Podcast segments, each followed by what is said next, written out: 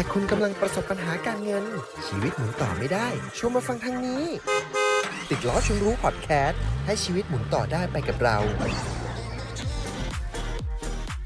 เงินติดล้อสวัสดีครับ เงินติดล้อสวัสดีค่ะ ผมเควินครับ เจนนะคะ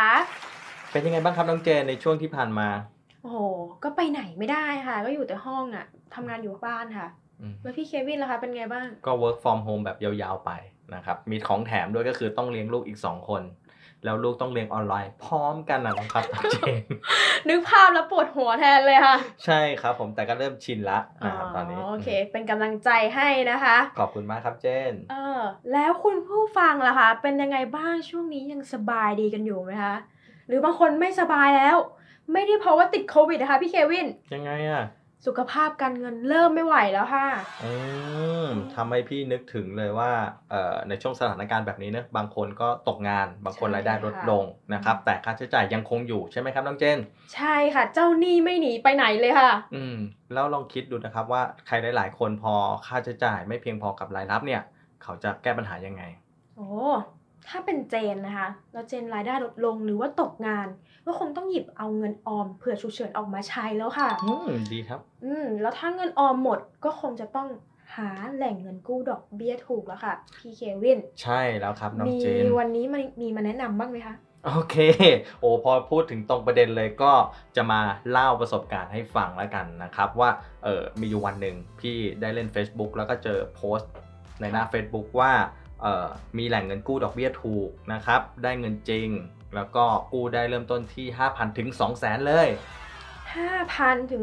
200,000 ใช่ครับ 200,000 บาทเลยนะคะใช่ครับผโอ้มโหอืมมันฟังดูคล้ายๆกับ EP 1 ที่เราเคยคุยกันไปนะคะ ที่บอกว่ากู้ง่ายได้เร็วแบบนี้ แอปเงินกู้อีกหรือเปล่าคะเนี่ย อ่า คล้ายๆกันครับ แต่อันเนี้ยเขาบอกว่าดอกเบี้ยถูกกว่าเยอะเลย ถูกกว่าจริงเหรอคะ จริงครับ อะ เดี๋ยวขออนุญาตเล่าตั้งแต่เริ่มต้นเลยนะ พี่ก็แอดไลน์เข้าไปคุยแล้วเขาก็จะมีตารางมาให้ดูเลยครับ ว่าถ้ากู้เท่าเนี้ยจะต้องผ่อนเท่าไหร่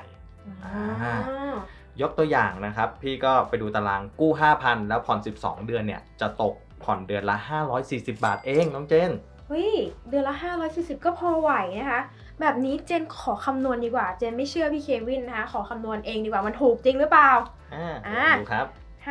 540 ค่ะ ยืมไป 12 เดือนนะคะ กลายเป็นทั้งหมด 6,480 บาท ใช่ครัอ่บาแต่เงินต้นจะ 5,000 ใช่ไหมคะอืมดอกเบี้ยคือ 1,480 บาท โอ้ยแบบนี้ต้องลองคำนวณค่ะว่าดอกเบี้ยต่อปีมันเท่าไหร่นะคะอืมก็เอา 1,480 ตั้งหารด้วย 5,000 ค่ะ แล้วก็คูณด้วย 100 ออกมาเป็น 29.6%ต่อปีค่ะอืมเฮ้ยถ้าเป็นต่อเดือนก็กลายเป็นว่า 2.4%ต่อเดือนเท่านั้นเองค่ะพี่เควิน ถูกต้องแล้วครับ สุดยอดมากๆ ไม่ธรรมดาเลยนะเราเนี่ย เก่งมากๆเลย แน่นอนค่ะ เพราะพี่เควินส อนไว้แล้วไง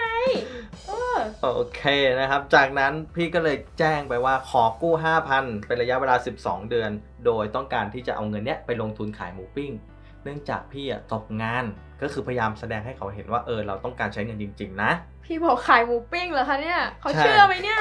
ใช่ครับผมแล้วยังอะไงต่อหลังจากนั้นเจ้าหน้าที่ก็ตอบไลน์ออกมาว่าโอเค ถ้าคุณลูกค้าสนใจจริงๆ ก็ให้ถ่ายสำเนาบัตรประชาชน แล้วก็หน้าบัญชีที่เขาจะโอนเงินให้กับเราแค่นั้นเอง เฮ้ยอืมแล้วไงต่อคะ ได้เงินเลยไหมอะ เมื่อส่งไปเสร็จแล้วเออปุ๊บ สิ่งแรกที่ได้ก็คือ เขาบอกว่าเขาได้รับเอกสารแล้ว เดี๋ยวเขาขอพิจารณาสักครู่เดียวโอ้ต้องใช้เวลานานแน่เลยค่ะ พี่ก็คิดว่าเอ้าก็คงเหมือนที่อื่นทุกทั่วไปชั่วโมงสองชั่วโมง แต่เชื่อไหมครับน้องเจนไม่ถึง1นาที มีไลน์ตอบกลับมาแล้วว่า ดีใจด้วยค่ะ คุณลูกค้า สินเชื่อที่คุณลูกค้าต้องการผ่านการอนุมัติเรียบร้อยแล้ว เฮ้ยหนึ่งนาทีทำไม ตรวจไวจังเลยคะเนี่ยนั่นน่ะสิพี่ก็ไม่รู้ว่าตรวจอะไรบ้าง อยากจะชวนคุณผู้ฟังนะครับ ลองหลับตาแล้วก็นึกดูว่าถ้าเราเป็นเจ้าของเงินเงินก้อนเนี้ย แล้วมีคนกู้เงินเราแบบเนี้ย เราจะให้หรือเปล่า ถ้าเขาไม่คืนเราเราจะไปตามเขาที่ไหน ตามจากบัตรประชาชนได้ไหมคะบัตรประชาชนนั้นเป็นของคนที่ส่งมาให้จริง ๆ หรือเปล่า เออ ก็จริง เบอร์โทรก็ไม่มี เออ ไม่ขอด้วย อืมโห แบบนี้เขาจะเขาก็ให้เราเลยใช่ไหมคะ เขาบอกว่า สามารถกู้ได้เลย อ่าอืมพี่ก็เลยต่อเลยแล้วก็ยืนยันว่าพี่จะกู้เงินตรงเนี้ย5,000บาทนะครับอืมได้เงินมาเลยใช่ไหมคะ ยังครับ สิ่งที่ได้มาก็คือข้อความบอกว่าโอเคค่ะ คุณลูกค้ารบกวนคุณลูกค้าโอนเงินจำนวน 300 บาทมาเป็นค่าธรรมเนียมเรื่องเอกสารที่บัญชีนี้ เดี๋ยวนะคะ เรามากู้เงินเขาไม่ใช่เหรอทำไมเราต้องโอนเงินให้เขาด้วยอะค่าธรรมเนียมอะไรอะเขาบอกค่าธรรมเนียมการทำเอกสารเหรอคะซึ่งพี่ก็คิดว่าเอ้ยสามร้อยบาทเออไม่เป็นไร บวกกับดอกเบี้ยที่เจนคำนวณแล้วก็ไม่ได้สูงอะไรมากมาย ก็อะโอนไปให้เขา 300 บาทครับ ต้องได้เงินแล้วล่ะค่ะใช่ไหมคะ มีก๊อกสองครับ เขาบอกว่าเขาได้รับเงินเรียบร้อยแล้ว สิ่งที่ลูกค้าจะต้องทำต่อก็คือ โอนค่ามัดจำอีก 500 บาทไปบัญชีเดิมเลย โอ้ my god อืมสามร้อยบวกอีกห้าร้อยกลายเป็นแปดร้อยบาทแล้วค่ะ ใช่ครับผม แล้วพี่เควินได้เงินไหมอะสรุปแล้ว เอ่อห้าร้อยพี่ไม่ได้โอน จริง ๆ พี่รู้อยู่แล้วครับว่านี่คือกลุ่มมิจฉาชีพครับน้องเจน เฮ้ยพี่รู้ได้ไงอะ ที่จะหลอกกินค่าธรรมเนียมต่างๆ ก็คือพี่ลองไป search ดูใน Google ครับ น้องเจนก็ลองดูได้นะ อืม เลขที่บัญชีหรือว่าชื่อ ว่าอันเนี้ยขอตรวจสอบเลขที่บัญชีมิจฉาชีพ มันก็จะขึ้น list รายการมานะครับ จริงๆ พี่ก็พบแล้วแหละ ตั้งแต่ 300 แรกแหละ อ๋ออ่าพี่ไปตรวจก่อนใช่ไหมคะอ่าแต่พี่อยากรู้ว่าเขามีกระบวนการและขั้นตอนยังไง จะได้เอามาเล่าให้เจนฟัง แล้วก็ให้คุณผู้ชมฟังเป็น เครื่องเตือนสติอะครับอืมฟังดูแล้วก็น่าเศร้าใจนะคะ แต่แบบนี้นะ มันแค่ตรวจสอบได้แค่เบื้องต้นนะ เพราะกลุ่มวิชาชีพพวกนี้จะเปลี่ยนบัญชีไปเรื่อยๆนะครับแล้วก็โดยการที่จะไปจ้างชาวบ้านหรือชาวชุมชนต่างๆ ในการเปิดบัญชีอืมอืม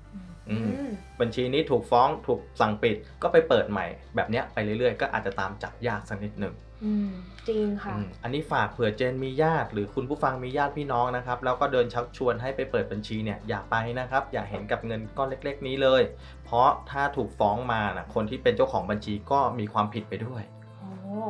ได้ตังค์เล็กๆน้อยๆแต่อาจจะโดนพ่วงไปกับคดีแบบนี้ด้วยนะคะใช่โอ้ครับฟังดูแล้วนะคะ ก็น่าเห็นใจมากเลยนะคะถ้าเจนเป็นคนที่ต้องติดต่อไอการขอกู้เงินแบบเนี้ยเจนก็จะรู้สึกว่ามีความหวังค่ะพี่เควินอืมรู้สึกว่าเฮ้ยเขาน่าจะให้เรายืมเงินได้ห้าพันเอาไปทำอย่างอื่นต่อต่อยอดธุรกิจหรือว่าใช้จ่ายหรือใช้หนี้นะคะอืมแต่แบบนี้มันกลายเป็นว่าไม่ได้ทั้งเงินแล้วก็เสียเงินอีกตั้งหากใช่ครับโอ้โหงั้นวันนี้ก็ฝากไว้ 2 อละกันออะไรคะอเจ้าหรือเปล่าคะเนี่ยเฮ้ยไม่ใช่แบบนั้นนะครับอแรกก็คือเอ๊ะ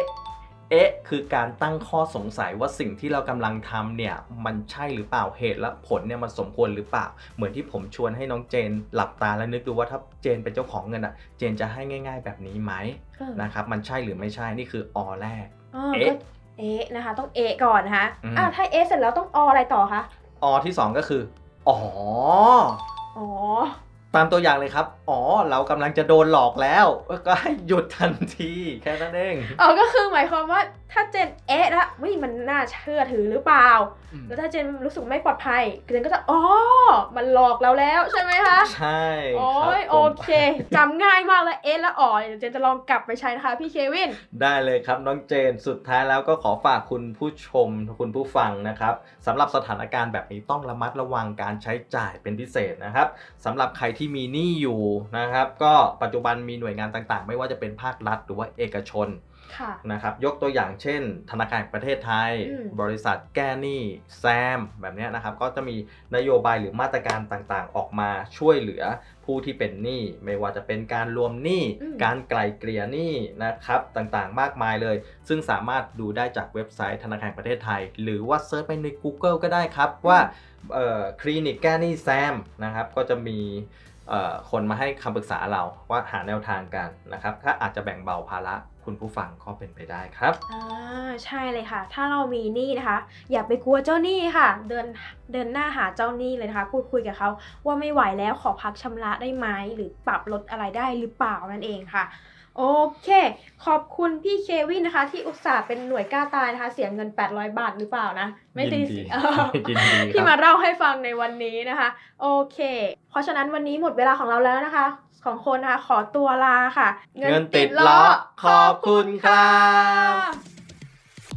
แล้วกลับมาพบกันใหม่ใน EP หน้ากับเราติดล้อชนรู้